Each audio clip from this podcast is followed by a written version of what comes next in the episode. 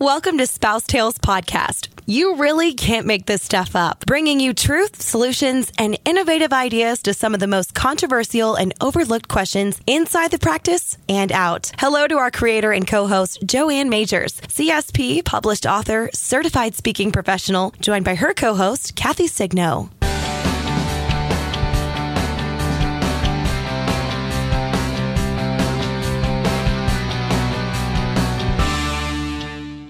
Hello, and welcome to the first podcast as we enter the roaring 20s. I'm Joanne Majors. And I'm Kathy Signo. And one thing that we know for sure is you cannot make this stuff up. No, you really can't. And uh, you couldn't make up the fact that we're actually entering the roaring 20s. I never thought I'd live to see, I mean, you know, when you think about it, like somebody said, like, you're going to be part of the roaring 20s. It's like it's history, right? It's not it's not the future. And now here we are, and it is the future. So that's kind of exciting, right? Yes, it is. You know, it seems like just yesterday that we had the big Y2K thing where Yeah. we thought the whole world was going to come to an end and we weren't going to be able to get any money out of the bank and all of our databases were going to be shut down. And, Oh, yeah. you know, here we are thriving and striving for the future. Yeah, I think this is going to be an amazing, um, an amazing decade. I'm I'm excited about um, the 20 Somebody was telling me the other day that because you can't just put, um, like you know how you write a check or. Okay, now I'm going old school, right? Okay, boomer. No, you know how when you when you have a check, sometimes you'll write a check, right? Or you'll sign something and date it, and so you put like um, one thirteen twenty, right? They were saying um, it was a fraud thing and they were saying you've got to make sure you put 20 20 on it because if you just put 20 somebody can backdate the check cash it and then say you never paid them for a current invoice Yeah. I saw that. Yeah, I saw that on Facebook. That was so we have to be crazy, sure right? we- for those of us who write checks, Ah, okay that we do that. Okay, watch out now. I actually have, uh, just so you know, when I go to in the little town that I live in to get a manicure, they own they don't take debit cards. Now, tell me, and how are their doors bursting? It's either cash or a check. Now they will still take a check, but I think that's really interesting. No no debit cards. Oh well. Anyway, one of the things we talked about that we were going to cover today is um, the Roaring Twenties, and um, we kind of talked about like You've come a long way, ladies, and so has your hemline. when we looked up the history of things that had changed so much in the 20s, a lot of it had to do with women and how they dressed. I thought that was interesting, didn't you? Oh yeah, very interesting. But I remember my grandma talking about that when the the twenties came, and how it was the first time like women bobbed their hair. It wasn't just the hemline; it was the hairline too. Well, and speaking of hair, I'm to, sorry, if you don't want to hear about what went on in the 20s, you might not want to listen to this one. But anyway, that was when, speaking of hair, so the hemlines went up. So women had to start thinking about shaving their legs. That's when all this happened in the 20s.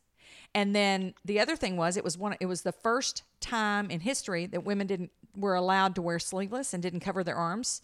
So there was some hair there discovered, right? That's like, okay, this is not attractive. So really, it's interesting because women made a huge difference of a change um, in the 20s. I would love to see the impact that had on companies that sold razor blades. No kidding. Because I bet you that it. I heard once that somebody said that in the shampoo industry, how they completely changed the marketplace was when they added on the bottle two words: um, rinse and repeat. Oh, That pe- wow. They recommended people to shampoo their hair twice. Wow. And they said the sales for shampoo went through the roof. I'd be curious to see what happened in like Gillette or whoever the big um, razor company was back then. No kidding. No kidding. That's really interesting. Um, yeah, I hadn't thought I hadn't thought about that. I, you know, one of the things that that I was thinking about, you know, like they talked about, you know, people think that um, that's when you know speakeasy started, and you know some things, you know, with prohibition and that sort of thing. But um, you know, it, it actually was a little it was a little different than that. You know, speakeasies they said began popping up in the 1880s, so that was kind of interesting. But I loved when they said how many brand name foods and things that we enjoy today originated in the 20s. I was really blown away that Velveeta cheese came to be in the 20s. I think that's wild. I would have never expected that. Yeah. I No, and never expected that. one of the things that I thought about, you know, my son um, moved uh, to Lehi, Utah, to go to work for one of our uh, favorite companies and sponsors. And when he went up there, you know, we're from the South, right? And we eat, we love queso. When you have Mexican food, Tex-Mex, you have queso. And so he looked and looked and looked. And he said, "Nobody has Mexican food here like you make, Mom, or like we get there." And so it's funny. He he says uh, he's telling this story over the holidays, and he's telling about they finally found this restaurant. And he said it looked really good and it got great reviews. And somebody had written on a review like that they're from the South, and finally they found you know great Southern Tex-Mex. And so they go to this. It's in it's in Salt Lake City somewhere. And JC said he got there and he saw queso on the menu, and he said queso, right? Yeah, I ordered queso, and they bought out a little bowl of shredded cheese. so maybe they haven't seen Velveeta yet. Uh, uh, you know, in some of these places that don't really understand, um, you know, Velveeta cheese. It's like, how would people make queso without it? We, I mean, we do, right? But that was the standard recipe: a can of Rotel and Velveeta cheese. You know, then they started adding Yeah. in all the other stuff like, you know, sausage and meat or whatever, taco meat or whatever. But you know, queso was a staple. What was the what was the food or or beverage or whatever of the twenties that uh, kind of got your attention? Well, I said Wonder Wonder Bread. Yeah. When you were able to go to the grocery store and buy already sliced and packaged bread, because think of the time that women spent in the kitchen making bread, kneading bread, waiting for it to rise, and then how quickly the bread went stale because Yeah. there were no preservatives, and now you have Wonder Bread with preservatives that lasts indefinitely. Yeah, that's pretty crazy. And you think yeah, about like, a, that we take for granted. yeah, well, and, and and you know, the woman was the you know was the one who did the cooking, and she was the one who stayed home, and or not necessarily stayed home, but talk, when we talk about you know we've come a long way, ladies.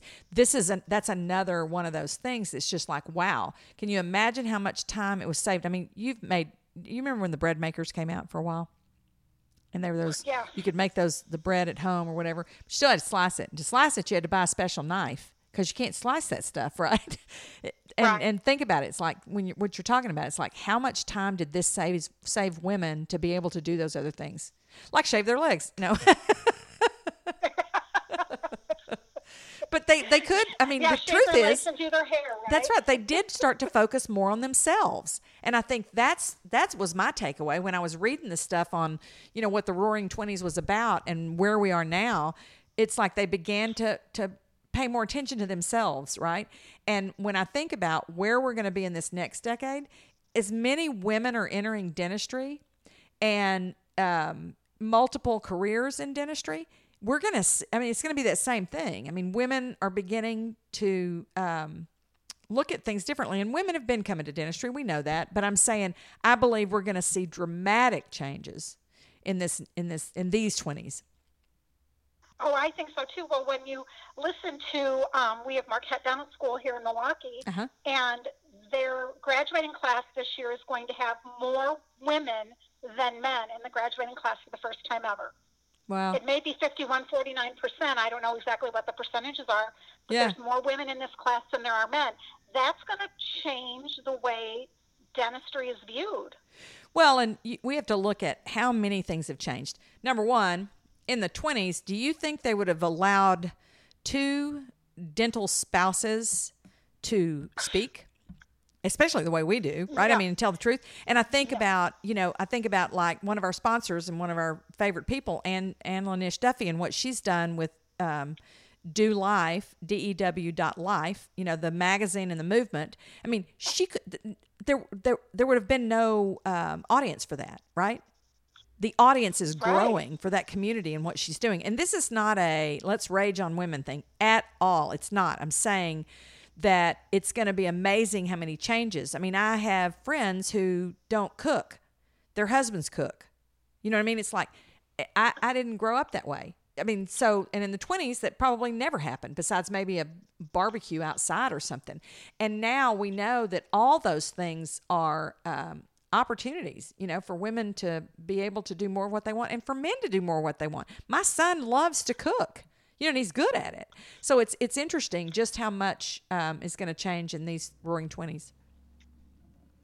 Well, when we talk about even our, our podcast, Spouse Tales podcast, and everyone's assumption is that it's geared towards women. Yeah. But if you have a large percentage of women graduating, the spouses are going to be the males. That's right. So our audience is very different. Yeah. Um, that's why we'd love to hear from some of these male spouses Yeah. to find out what they want to hear about. Well, and we have two of on as guests.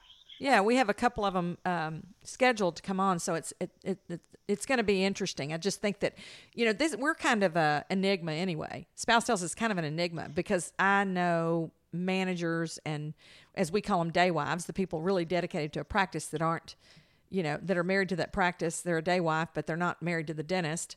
Um, and how much how much things have changed. I mean, you know, one of the men that we're going to have on is um, the business manager, you know, for his wife's practice, and he had a great business and um, you know sold his business to walk away to come and do the business side of her practice because she loves clinical dentistry. She did not like dealing with teams. She did not like you know a lot of those things that came with it. So it it works. I mean, they've got a great they've got a great thing going, and I, and you see more and more of that. And I think that's what we have to be open for is like all these people. I mean, I think about you know when you think about um you know Weave is one of our sponsors, and I think about you know we know Mike Buckner very well, and what I always think about with Mike is you know his wife because you see him, he's always gone right, he's always on the road because dentistry has changed so much, Right. and these shows and this sort of thing.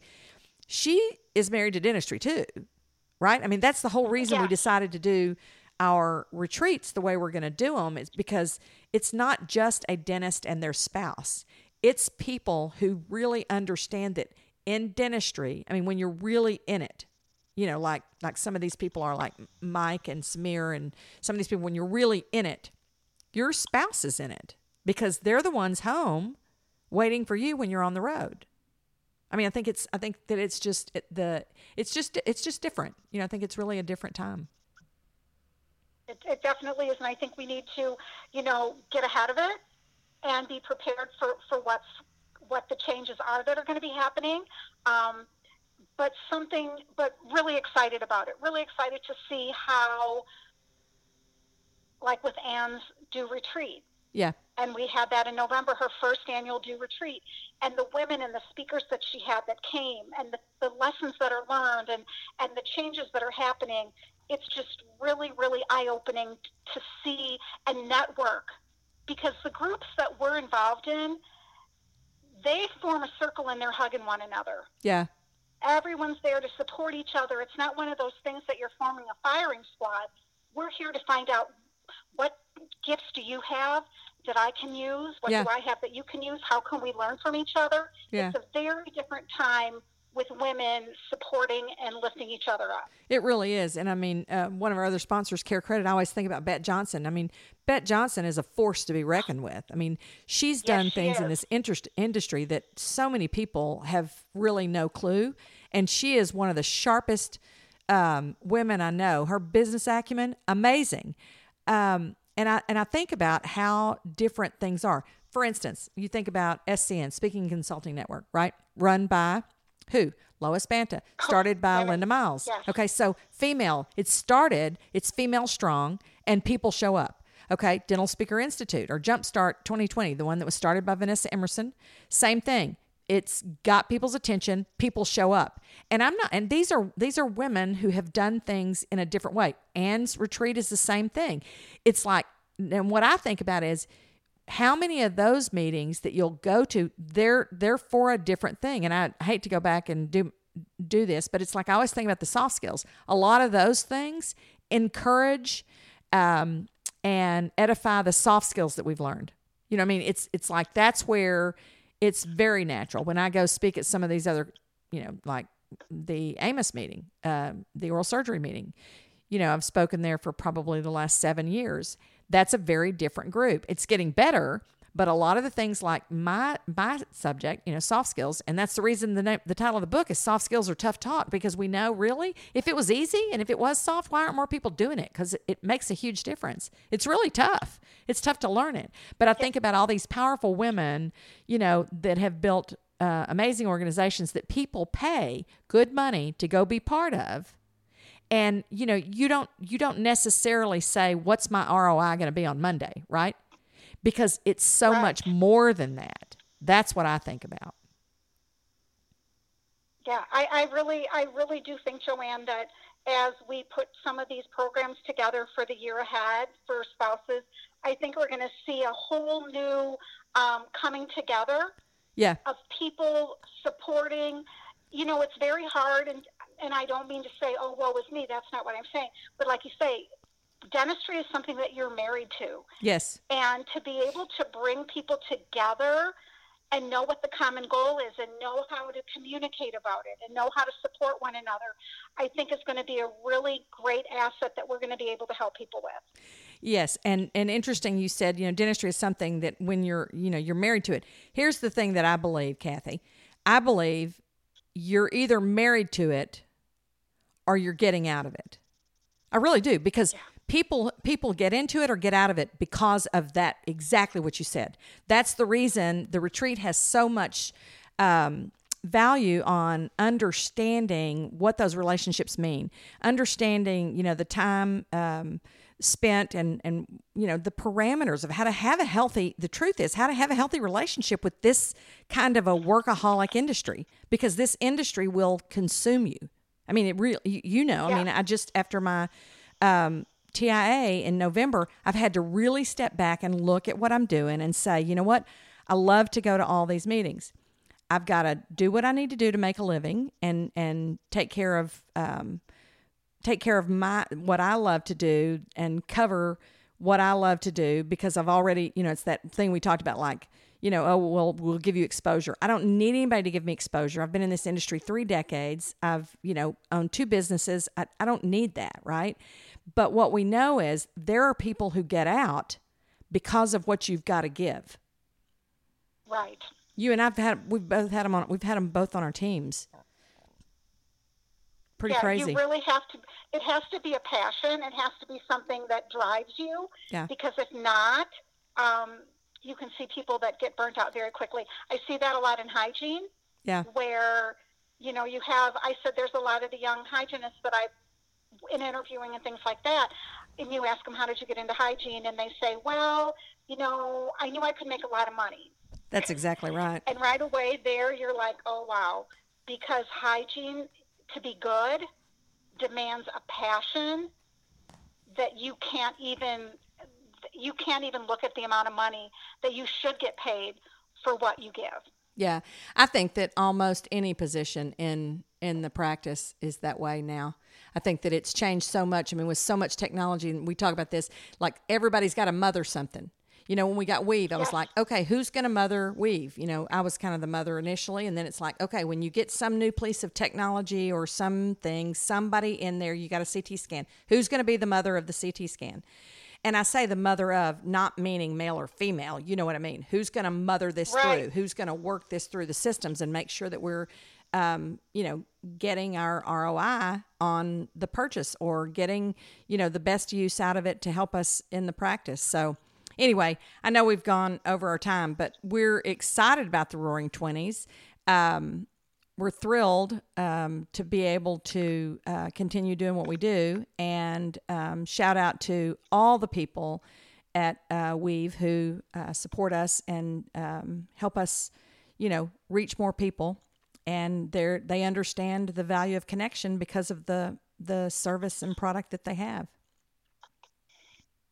Yes, I, I can't tell you that um, we were just talking here about Weave, and Lexi said, "Oh my gosh, it's a game changer." So we do. We thank them for all their support. Yeah, and we obviously always. Um, I think about Care Credit, and I think about you know how, you know how long I've had a relationship with uh, Bet and Samir and those folks, and in the practice as well, and every practice I go into, and it, you know, the the thing that's so neat about the companies that we work with is we really use them in our practice, and we understand how much they help us deliver the care that we want to be able to deliver, and um, it's funny, you know, when I think about, I'm doing a program next week called Speaking of Sponsorship. And when I think about this, you know, one of the things that I talked about was there are some companies that don't need you to mention them. I mean, Care Credit's a household name, everybody knows who they are.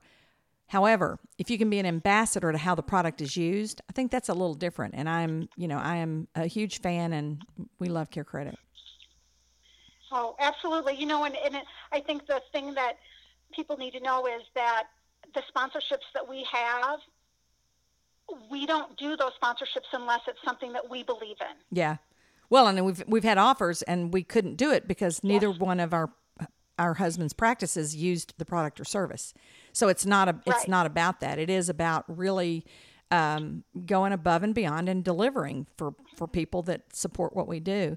And obviously, we have to have a shout out for Anne. And if you're a a female or you have a female in your life um, and you're in dentistry, um, she should know about uh, Dental Entrepreneur Women Magazine, uh, dew.life, and uh, it's a great movement, a wonderful magazine, and you know they're they've been they've been really good to us. That's where our blog shows up regularly every I think um, the second Tuesday maybe of every month, and um, yeah, we look forward to some great things with them this year.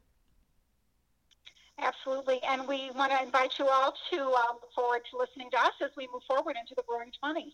Absolutely. Well, we will um, close it out and just tell you that um, if you hear us roaring from where we are, we hope that you'll roar right back. We are uh, signing off and we look forward to seeing you on the road. Have a great day. Thanks for joining us for this episode of Spouse Tales. We ask you to consider our podcast sponsors when you need solutions, and we look forward to seeing you on the road. Signing off live from Aggieland, this is Mel on Air.